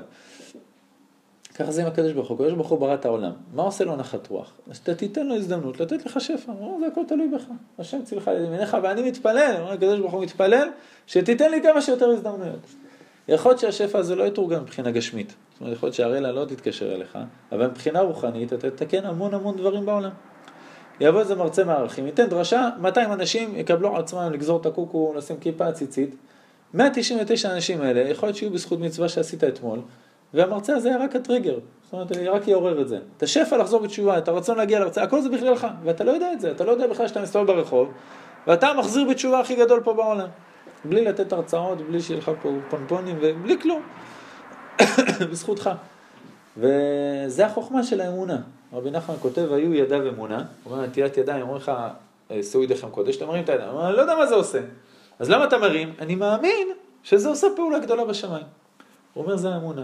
שכל דבר ודבר שאתה עושה, תדע שזה עושה פעולה מאוד גדולה, גם אם אתה לא רואה את זה בעיניים. זה דבר מאוד גדול, שאם נצא איתו מהשיעור הזה, זה אש. כותב הרב קוק באורות הקודש, על ידי עליית האדם מתהומותיו, ואדם יכול לרדת לתהומות לא נעימים, מתהומותיו אל מרומיו, עד שיבוא להיות דומה לקונו, שיהיה בורא עולמות במאמרו ורצונו, כפשוטו, בורא עולמות כפשוטו. ומה שגם עכשיו נאמר בצדיקים, תגזר אומר ויקום לך, זהו רק התנוצצות קטנה מאור העתיד שהתפשט בכל מילויי הנשמות כולם. זאת אומרת, אדם יכול באמת להעיף שמיים וארץ. אמרנו שנספר קצת על הרב פרץ. היה מורי ורבי במשך uh, כמעט עשר שנים, הייתי כל שבוע כמעט הייתי נוסע אליו לשמוע שיעור, ומאז לא מצאתי, לא מצאתי רב כזה, כי למצוא מישהו שילמד קבלה זה חמוד, אבל זה שכל. בן אדם שייתן לך שיעור, והרב שייתן לך שיעור, ואתה תרגיש את כל העולמות שהוא מדבר עליהם עכשיו חיים, קיימים, ואתה כולך מתלהב, אתה... נגמר שיעור, אתה רק רוצה איזה תפילה, איזה משהו להידבק לקדוש ברוך הוא, זה מאוד קשה למצוא. כזה אש של התלהבות על השם יתברך, זה ממש ממש נדיר, לצערנו הרב. אנשים כאלה יודעים שהוא יקום לוותיקין גם כשהוא חולה אנוש. עכשיו עומד להיות שלג בירושלים, כתוב בחווה דעת, ספר של הרב עובדיה, אני אקרא לכם את זה בלשון שלו, לא, לא תכננתי לקרוא את זה, אבל יש את זה פה במחשב, אז למה לא? אה, אין לי אינטרנט. לא, הנה, זה, זה... שלחתי את זה במייל היום. היחווה דעת כותב ש... הנה זה. ביביע עומר, סליחה, הרב עובדיה לא בחברה דעת, ביביע עומר חלק ט', אורח חיים סימן כ"ח, הוא אומר, באותה שנה התקמ"ז בירושלים הייתה עצירת גשמים וגזרו שלוש תעניות על הציבור ונעש, ונענו קצת. עשו שלוש צומות וירד טיפה גשם. ואז ביום רביעי י"ב שבט התקדרו השמיים האבים, התחילה רוח סערה, התחיל שלג כבד מאוד, נמשך כל היום ההוא, וחמישי ושישי וקצת בשבת, עד שנסתמו הפתחים ולא יכלו בני אדם לצאת מפתח ביתם. איך אומרים, ירושלים הייתה נצורה. זוכרים את שנה שעברה, י"ז בתמוז, אה, עשרה בטבת, היה מצור, כפשוטו. וביום שבת שהוא ט"ו בשבט, לא באו לבית הכנסת ולא קראו בספר תורה כלל. עכשיו, מפה הוא מתחיל את הסוגיה, מה עושים שבת אחרי זה? קוראים את הפרשה הקודמת שהפסדנו? לא קוראים. וחוץ מקהל קדוש חסידים בית אל, שנאספו שם שלושה מניינים. המקובלים של ישיבת בית אל, זה אנשים בני 80, 90 ו-100, הלכו ברגל בשלג שהבתים נסתמו והתפללו שלושה מניינים. למה? זה, זה הרב פרץ. זה הרב פרץ. למה? יקום חולה אנוש להתפלל ותיקין, כי הוא יודע שעכשיו כל העולם תלוי בזה. אנשים ש, שהעולם תלוי בהם מתנהגים אחרת. וזה ידיעה. האם אתה יודע שעכשיו זה ככה או לא? גם לימוד ביהדות, נחישות והתמדה. אני מדבר עלינו, כל השיעור זה עלינו. במאמרו ברש החכים זה אתה. אתה, כל יהודי ויהודי, יש בו נשמה קדושה. הדברים תלויים בך, לטוב ולמוטב. הייתי פעם קריקטורה של אה, מנקה, שנמצאת, אה, אתה רואה שהיא מנקה עם סחבה, הכל וזה, והיא מנקה את החדר שם, הבור עם כל הטילים הגרעיניים, ואתה רואה מפה של כל העולם, כל הבסיסים של הטילים הגרעיניים של אמריקה, ואתה רואה כזה למעלה כותרת מהבהבת באדום, להתחיל מלחמת עולם גרעינית, וכאילו הסמן על, אה, על אישור, והיא ככה מנקה את המקלדת עם האינטר והכל. ככה יהודי, במצב הזה יהודי נמצא. אחד אינטר בלאגן כל העולם, מלחמת העולם, איך אמר אה, איינשטיין? הוא אומר, אני לא יודע כמה זמן תהיה מלחמת העולם השלישית, אני יודע שמלחמת העולם הרביעית תהיה עם גרזינים ואבנים. כל העולם, נגמר הסיפור. ככה יהודי צריך להרגיש. שאתה הולך עכשיו על... אשרי אדם מפחד תמיד, אומרים חז"ל. מה זה מפחד תמיד? צריך להיות בשמחה. ואם אני אהיה בשמחה למטה, כל העולמות יהיו בשמחה. הרגע למדנו את זה. הוא אומר, מפחד תמיד, הכוונה, לראות מה, מה התוצאות של מה שאני אעשה עכשיו. וכמובן בשמחה, לא בעצבנות כזאת. אבל יש דבר גם שנקרא, סתם במקרה הזה שסיפרת, בשלג הכבד, אנשים נצורים, זה דבר שנקרא ונשמרתם לנפשותיכם, לא? כלומר, אתם צריכים גם לשמור על ה... נכון. נכון? יש אנשים, אז נכון. איך, איך זה... אם הוא היה בא לרב ושואל אותו, האם לצאת לשלג? הוא אמר לו, פיקוח נפש אסור. אשתו של הרב קוק יצא בשלג להביא מרק חם בעיר העתיקה לאישה מבוגרת. חזרה הביתה, נפלה המחר, אחרי שלושה ימים נפטרה. פיקוח נפש אסור לך לצאת, בסדר? אבל אם נחשוב בן המנדב והיה הולך לשאול את הרבנים, היה נבקע ים סוף. לא היה קורה כלום, בטטה, נכון? אם אה, מרדכי היה שואל את הרבנים, לא היו אומרים לו לעשות אסתר, היו אומרים לה אסור לך לעשות את זה, ללכת לאחשוורוש מרצונך, אסור, כיהודייה, אסור בהלכה. יעל, איך שהיא הרגה את סיסרא, אסור בהלכה. כל הזדמנות, זאת אומרת, יהודה המכבי, לא, מה פתאום? כל מי שהיית שומע רבנים, אסור לך, הם פי אלף ממך, לא? אברהם אבינו, לא יודע, יש דברים של מסירות נפש. שאדם אומר פה, העולם עומד עליי, אני מוכן למות, שיעשו את הדבר הזה. וזה בסדר, הוא לא יבוא לרב, הרב יגיד לו מותר לך, אבל אם זה מעצמו, כמו פנחס. אבל משה רבנו, מה לעשות? הוא אומר, הלכה ואין מורין כן. אתה רוצה למסור את הנפש שלך, רוצה לך, אולי השם יעשה לך נס, אולי לא. הלך, עשה, נעשו לו עשרה ניסים. היה הולך עושה מת, היו 24 אלף שומרים מסביב לאוהל של שמעון, כשפנחס עשה את זה. היה הולך ועושה ומת, שבית שלו נקבור אותך, אז אין פנחס, אין כלום, אין שום דבר. ועוד הייתה מגפה מהקדוש ברוך הוא למעשים האלה. זכה, זה לא דברים שהם בהלכה, זה, זה הרבה מעבר. האמת שבהלכה, כאילו יש עוגן לאנשים מסירות נפש, כתוב שעל שלוש עבירות אתה חייב למסור את הנפש. עבודה זרה, גילוי עריות ושפיכות דמים. תהרוג אותו, אם לא אנחנו נהרוג אותך. הוא אומר, תהרוג אותי, מה למה האדם שלי יותר כחול ממנו? אבל כל מצווה שאתה בוחר למות עליה, אתה יכול לבחור אישית. שלוש אלה אתה חייב. אתה יכול לבחור למות, גם לא לעבור עבירה אחרת, אני מחליט נטיית ידיים, אני מת. אה, כן, אתה יכול ללכת לשכם, ליטול ידיים ולמות בשביל המצווה הזאת, לא יבוא לך בטענה בשמיים. למה? זה ככה נקבע. עכשיו, אדם צריך להבין שאתה צריך לחיות על קידוש השם, לא למות על קידוש השם. זאת אומרת, לא להתאבד על כל דבר. אבל הם מעצמם, אומרים, נשים מעיל וכפפות ונלך לאט, נצא שמונה שעות לפני התפילה, נשען שם שלושה ימים, לא אכפת לי, תפילה במניין תהיה. אם לא, העולם יחרב. ככה, זה ככה הם מרגישים. בגלל זה המקום הזה. זה הרב פרץ היה ככה, אפשר להגיד עליו שהאש קודש להשם יתברך, זאת אומרת, כל, כל הרמה של היד, עפרוף, זה, אתה מרגיש עכשיו עולמות שלמים נבראים מה- מהדבר הזה. הנהג שלו סיפר לי שהם נסעו באמריקה, הוא היה שם עשר שנים בטיפולים, לא, סליחה, לא עשר שנים, מחילה, היה שם שנה, עשרים שנה לפני שהוא נפטר, זאת אומרת, עשר שנים לפני שהכרתי אותו, שם אז הוא סיפר לי את הסיפור, הנהג, זאת אומרת, עשרים שנה לפני שהוא נפטר, לפני עשרים וארבע שנה, הוא היה שנה בטיפולים בארצות הברית על סרטן בקיבה. והרב הרב מרדכי אליהו היה שולח אליו שאלות בקבלה, הכל. זאת אומרת, באים שאלות מאוד קשות בקבלה, הרב אליהו, שהוא הבן של הכרם שלמה, אחד מגדולי המקובלים של ירושלים, והמקובל גדול בעצמו, שאלות ממש קשות, הוא אמר להם, תלכו לרב פרץ. אז הרב אליהו היה בסיור באמריקה, הוא אמר לרב זעפרני, לשמה שלו, אומר לו, תברר לי איפה הרב פרץ יושב. הגיע עד לאיזה basement שנתנו לו ככה איזה דירה שם מתחת לאחד התלמידים, איזה צדיק ככה בחינם, תקופה של הטיפולים, הגיע לשם, בא אליו לחדר ועשה לו ביקור חולים, הרב הראשי. אז הנהג שלו סיפר שהם היו שם באיזה, זה, הוא אומר, והיה לו מפה, לא היה איזה Waze, היה לו מפה, הוא אומר, אבל פתאום נכנס איזה גשם מתחת לאדמה, מסתובב שם, הוא אומר, אתה יוצא, אתה- לא יודע איפה אתה במפה בכלל. הוא הלך לאיבוד לחלוטין, והם צריכים להגיע לאיזה מקום לתת שיעור. אז הוא אומר, הוא עוצר בצד, הוא אומר לו, מה אתה עוצר?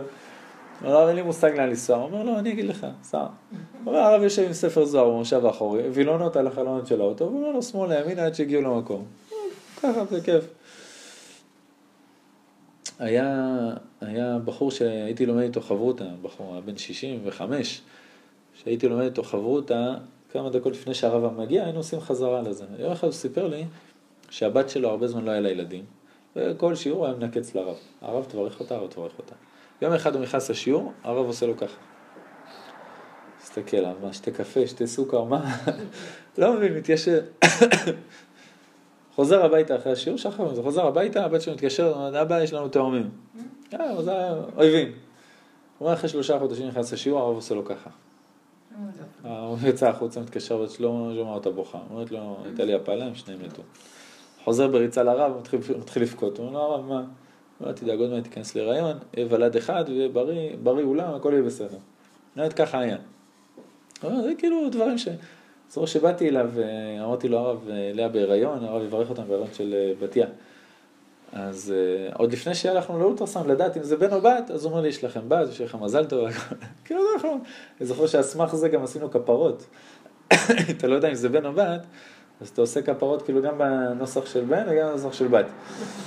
אז אמרתי לאבא שלי, לא, הרב אמר שזה זה, אני עושה אחד. אחרי זה היינו באולטרסאונד שכן.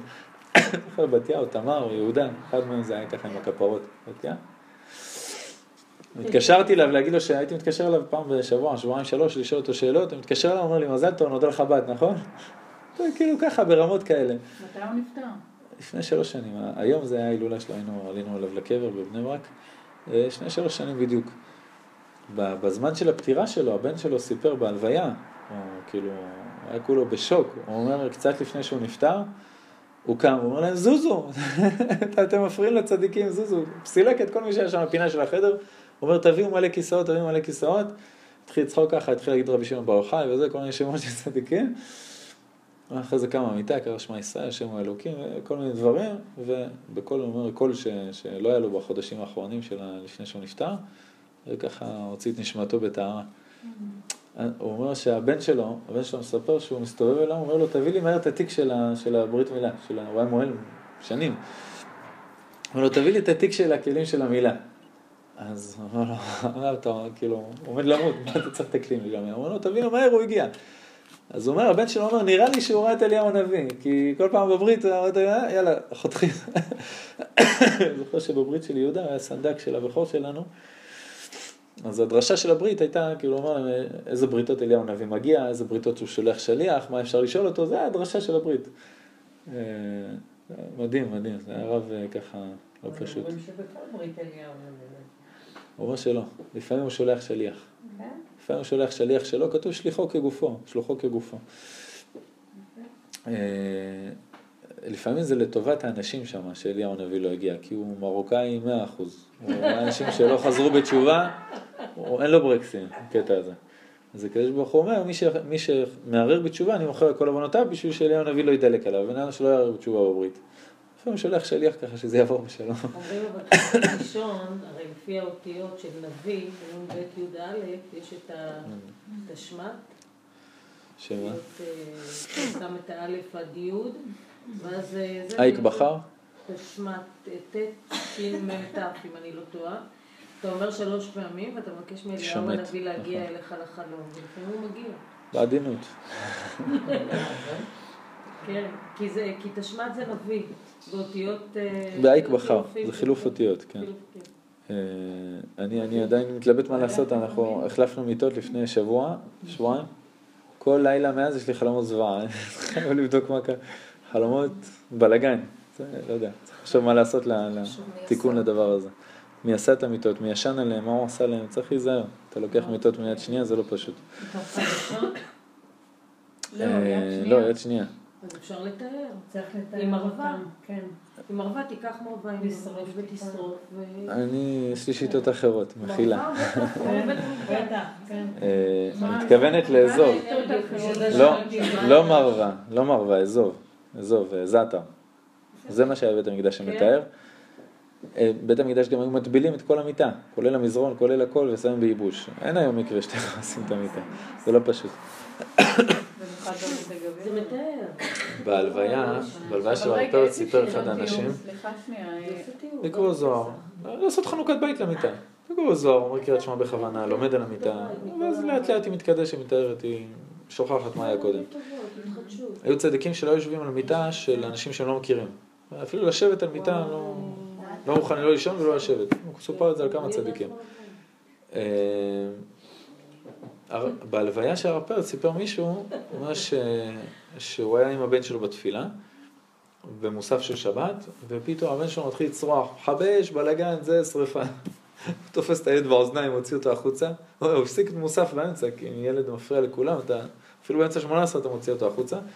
הוא אומר לו, מה יש לך? הוא אומר לו, לא ראית? הטלית של הרב עלתה באש. הוא אומר, הרב נשרף, מה אתה עומד פה? הוא מסתכל, הכל בסדר, הרב בתפילה. עכשיו, את האש היית מרגיש, כל תפילה של הרב היית מרגיש אש. בא, היית שם, אתה מרגיש אש, אבל אתה לא רואה את זה. הילד גם ראה. אחרי התפילה לוקח אותו לרב, הרב אומר לו, "שט, אל תעשה בעיות. אחרי, שהרב נפטר, הוא סיפר את זה. יש כמה דברים של, שצריך להבין. אה, שקוראים לך אדם, זה לא מלשון אה, אדמה, זה מלשון אדמה לעליון. זאת אומרת, הגוף נוצר מהאדמה, אבל הרעיון זה אדמה לעליון. זאת אומרת, דבר ראשון זה אין טעויות. אין דבר כזה עשיתי בטעות. בהמה, בגלל זה אתה מביא קורבן, קורבן שוגג, אתה מביא בהמה. למה? מה זה שוגג? תחשוב לפני זה. אחרי תאונת דרכים אתה תבוא למשפחה, תגיד להם, וואי, סליחה, מה יעזור? לא יעזור כלום. לפני כל דבר שאתה עושה, תחשוב, אתה עכשיו צלם אלוקים, כל מה שאתה עושה משפיע על העולמות. לאט לאט, איך אומרים במד"א, אתה מגיע לאירוע רב נפגעים, תמדוד דופק לעצמך. חכה שתיים, שלוש שניות, תראה מה קורה פה, לפני שאתה קופץ לכביש, תטפל בבן אדם ונדרס, גם. משפט כזה בצבא, שאומר, גיבור פצוע או מטרד, וגיבור מת לא, לא עוזר לאף אחד. גם כל החיים שלך, זאת אומרת, אשרי אדם מפחד תמיד, הכוונה זהירות. היה פעם איזה מחנך שאיחר בכמה דקות לכיתה. הוא מגיע לכיתה באיחור, כולו לחוץ וזה, לא יודע, מחכה לו, רואה בכניסה לכיתה ילד, עושה לו ככה, מצביע לו על השעון. והילד הזה באותה שנייה חטף כזאת סטירה. בלילה, האמא התקשרה, אומר לו, תקשיב, הוא קיבל שעון ליום הולדת. הוא חיכה לך רבע שעה להראות לך את השעון החדש שלו. הוא אומר, תעצור רגע, תעצור. כן. אז היום הם מכניסים מורה כזה לכלא. אבל גם לא. כן. רגע, חכה רגע, לפני שאתה מסיק מסקנות, קובע עובדות ולקחים ושורף. רגע, שנייה, תעצור, תבדוק מה קורה, אתה, יש משמעות מאוד עצומה למעשים שלך. דבר ראשון. דבר שני, הזוגיות. זוגיות של בעל ואישה מאוד מאוד מאוד חשובה בכל העולמות. הרמח"ל כותב בספר מאוד עמוק, הלך פתחי חוכמה, הוא כותב, כל עניין הרע אינו אלא להפריד המקבל מהמשפיע, הזכר מהנקבה. ואם יש חיבור בין הזכר לנקבה, הכוונה בין הבעל לאישה, אין הרע יכול להרחיק ולהזיק. הוא אומר ככה, רגע, נקודה חשובה. הוא אומר, אתה רוצה שלמות בכל העולמות, אתה רוצה שפע, אתה רוצה פרנסה, אתה רוצה שכל העולם יהיה בסדר, זה קשור לאיך אתה ואשתך מתנהגים, איך את ובעלך מתנהגים. כעס, למשל, אומר, אומר הזוהר הקדוש, זוג שכועס בשבת, זה נקרא שהוא מדליק אש. כמו שתיקח גפרור, לא תביאו אש בכל משמעותיכם, הוא אומר, זה זוג שרב בשבת. הוא אומר, זוג שרוצה להרוס את השבת, שכל השפע יברח ויהיה סטרה אחרא בבית, תריב. מה יצר הרע מנסה לעשות כמה שיותר? שיהיה בלאגן בבית, שישי שבת. זו העבודה שלו הראשית בעולם, להפריד בין הבעל לאישה. האם אתה יודע שמה שאשתך עשתה עכשיו, זה עבודה של היצר הרע? זה לא היא. היצר הרע בא, עשה את זה, הזיז לה את היד בשביל שאתה תתעצבן. אם את יודעת שהיצר הרע יושב לבעלך ככה, בשביל שאת תכעסי, את כל השפע של השבת הוא לוקח, אומר לכם תודה רבה והולך, אתה מתייחס לזה אחרת. התייחסות אחרת לגמרי. אני קראתי בזמיר הכהן, קיבלתי איזה ספר, שמספרים על הזוגיות של האדם, שבן אדם גבר הולך בחוץ ויורד גשם זלעפות, והוא מתרטב ומתרטב ומתרטב, ונכנס לבית שלו, לארבע אמות שלו, ופתאום במחסן מטפטף איזה טיפה, הוא יוצא כולו מגדרו. אז אומרים ככה, זה בבית, בארבע אמות שלו, הוא לא יכול לסבול טיפה, אבל בחוץ הם יכולים את כל הטיפות של הבוס, של החברים, אבל סתם שנשים. ידעו את זה. זה לטובה. אוי ואבוי לנו אם אה, עלבון מצד הבן או הבת זוג לא היה מזיז לנו. זה שבאמת זה כואב לנו מאוד מאוד, זה אומר שהקשר מאוד קרוב. משפט כזה שאומר שקוץ בלב מכאיב יותר מפטיש ברגל. אז זה, זה מחמאה. זאת אומרת, אם, ה, אם הבן זוג עושה משהו וזה כואב לך מאוד, תדע לך שברוך השם, הקשר ביניכם טוב. תדלק, כדי לא להכניס את הסטרה אחת לקשר הזה. תחכה יום-יומיים, ירדו ההורמונים, ירדו העצבים, ירדו הבלאגן, תגיד, תשמע, מה שעשית לא היה נעים לי. איך אנחנו יכולים לדאוג שזה לא יקרה עוד פעם? בוא נדבר על זה. לא לפוצץ את הכל ישר ויאללה בלאגן והוא צלחת וזה, אימא שלך ואבא שלה, ו... כמו חיים כמו זוגיונים, כל כמה דקות אחד עף החוצה. אז זה, אחד בא להתגרש. אז אה, אומרים לו, למה באת להתגרש? הוא אומר, אשתי זורקת עלי צלחות. אומרים לו, מתי היא עושה את זה? הוא אומר, כבר שנתיים, מאז שהתחתנו. אז למה עכשיו אתה בא? הוא אומר, עכשיו התחילה לפגוע. מה התחילה? התחילה לפגוע. היא התאמנה שנתיים, עכשיו היא... קיצר. אז אה, צריך מאוד להיזהר, לדעת, זה בן איש חי מפורש, הוא אומר כל דבר שקורה בבית שישי שבת, זה יצר הרע וחילותיו. אל תכעס לא על הילדים, לא על המשרתים ולא על האישה. הוא אומר זה יצר הרע, זה עבודה שלו, אל תיפול לתוך הידיים שלו. הרב פתאיה מספר שראש השנה, הוא מתיישב לשולחן ככה בתוך הבית, מתיישב לשולחן עם כל הגלביה, ראש השנה הייתה לו גלביה מזהב, הוא היה בבגדד, גלביה שזורה מזהב, משהו מדהים, לבן עם זהב. ראש השנה, כל מה שאתה עושה עכשיו זה סימן לכל השנה. מכירים משפחות שכועסים בראש השנה? למה אין את הרימון בצורה שביקשתי? את וואו. עכשיו אין את הרימון וגם את כל השפע לכל השנה עכשיו איבדת, זכותך. צריך מאוד להיזהר ולדבר על זה ולתכנן הכל לפרטי פרטים לפני זה, בדיוק מה לעשות עם הילדים ואיזה שעה ואיזה מניין להתפלל וכל פרט ופרט, שהכל יעבור לשלום ולא לכעוס אם לא קרה כלום. נכון. כתוב בהלכה שאישה תדאג שהכל יהיה מוכן ו... אה? והבעל גם אם אתה מגיע מהבית כנסת ואין כלום על השולחן וזה ערב ראש השנה ואז תתחיל להכין בשמחה, תתחיל לשיר את הפסוקים שלפני ולאט, הכל יהיה בסדר. למה? זה ניסיון. אתה יודע מה היא עברה? היא לא רשעה, היא לא עשתה את זה בכוונה. אז הרב פתאי יושב לשולחן, בא הילד, טראח, מעיף את כל המרק על הג'לביה שלו. עכשיו הוא כזה ככה, חייך בכוח, בסדר, עבר, הלך, שם את הג'לביה של שבת הרגילה. לא של ראש השנה, אבל ג'לביה יפה מכובדת. בשולחן היה טיפה רעוע, אשתו מניחה איזה משהו, בדיוק זה היה שני חצאים שהשולחן מתחבר, חצי שולחן עף עליו. אז הוא יושב ככה עם החומוס בזקן ועם העגבניות והזה, יושב ככה, וצריך להתחיל את הקידוש ראש השנה בשמחה ואש להשם. מרוקאי. העיראקי. עיראקי, עיראקי. אני אומרת, הוא לא היה מרוקאי. הוא אומר לאשתו, תקשיבי, עזבי, בואי נלך לאכול למעלה על הגג. בואי ניקח שולחן, מה שנשאר נאסוף, נלך למעלה על הגג, יש שם אוויר, יקרר אותי, לא כועס, לא כועס. עכשיו הוא עם הג'לביה של חול. התלבש, שטף פנים, ידיים, רגליים. העלו את השולחן למעלה על הגגות, שם בגדד היה מאוד חם, היו אוכלים על הגג. עלו את השולחן לגג, סלטים, הכל וזה, אומר על הגג הייתה חתולה, כנראה הם הבילו אותה, קפצה על השולחן על המרק, העיפה על כולם, כל המאכלים נמאסו. עם הוא. אומר, באותו רגע, קמתי, דפקתי על השולחן ואמרתי, יצר הרע, כמה שאתה תנסה אתה לא תצליח. הוא אומר, השנה הזאת הייתה לו השנה הכי מיוחדת בעולם. שפע, חידושי תורה, פרנסה. הוא אומר, בכל כיוון אפשרי, הייתה לו שנה דבש. בלי עוקץ, דבש, ממש. הוא אומר, עכשיו, היצר הרע רואה שהשנה הזאת צריכה להגיע אליך. הוא אומר, אני לא אתן לו את זה, אני רוצה את השפע הזה לעצמי. אז הוא יתלבש בחתולה, ביד של האישה, ברגים שלה, הוא יעשה הכל. עכשיו אתה תהיה חכם, אתה חונן אדם דעת, אתה לא בהמה. אה, באים מציקים לך מאחור, אתה שולח איזה זוגיה. אתה, אתה אדם עם נשמה, עם שכל, עם... אני אומרת לילדים שלי, אל תיגררו לארגז חול. תיגרר למה? לארגז חול, שהם מתקוטטים כן. לפעמים אחד עם השני. כן, אומרת לה, זרי, זרי, רוצה לגרור אותך. נכון. קראתי עוד משהו קטן רק בשביל הכעס. לא, אני אוהבת, אתה יודע, לתפוס את הספר ולהגיד, אבא, על איזה תכונה עכשיו אני צריכה להתפלל? ואז אני פותחת ואז אני רואה כעס, אני אומרת לו, הופה, אני כל הזמן כועסת. אז הוא אמר, לא, אני קיבלנו. כועסת כי בגלל הילדים וכל החיים.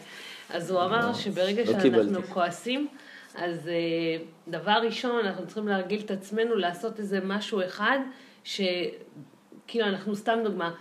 עכשיו אני באה, זמן. רוצה לצרוח, אז תקחי קחי- קחי כוס מים לפני שאת צורחת, תשתי אותו, סתם דוגמה. ואז הוא אומר, ותראי, בשנייה הזאת שאת שותה את הכוס מים לפני שאת... אה, זה, זה מרגיע אותך. ואז כאילו, את הכוס מים כל פעם את את תעשי את זה, וזה יהיה הסימן שלך לפני ש... סתם, הוא אומר, או להרים את הגבות למעלה ולצמצם את העוז, זה מעביר איזה... אתה מכיר את זה? כזה כתוב. כתוב. כן. אה, כל מיני, הוא נותן לך כל מיני טיפים. הבלימה זה באמת, למדנו ברקסים. הבלימה, ואני יכולה להגיד מניסיון שלי, שזה עובד, זה כמו פלא, מה את עושה? ממש. איך את עושה עם הגבות? לא, לא, לא. בלימה. על הבלימה, על המים? לב- לבלום. לבלום. אה. זאת אומרת, כוחות אוויר, שאת אומרת באותה שנייה. לא להגיב מיד. לחכות. כמו הסיפור עם זה שלפני שהיה מתרגז הוא היה לוקח, את ה- לובש חלוק. חליפת האיומים. נכון. אבל כל אחד יש לו סימן. זה נורא, זה- קל להגיד את זה, אבל זה מאוד קשה ליישם. אני מדברת על מי שיודע, לא על מי שלא יודע. אמת? כי מה ש... כי הר- הרב אמר בהתחלה, אם אנחנו נדע זה לא יהיה, אבל זה לא כך. אה, הבן אדם יכול לדעת, חז"ל כותבים. אבל ברגע שהניסיון בא לך, ובורא עולם בדרך כלל מביא את הניסיון לאדם, כי אחרת זה לא ניסיון אם הוא ידע, הוא לוקח לו את הדעת באותו רגע. ואז השאלה היא, מתי האדם אחרי הניסיון תופס את עצמו? אם הוא תופס את עצמו שעה אחרי, או שבוע אחרי, או לפעמים אפילו חודש אחרי, שמה שהוא עשה למעשה היה טעות בתגובה.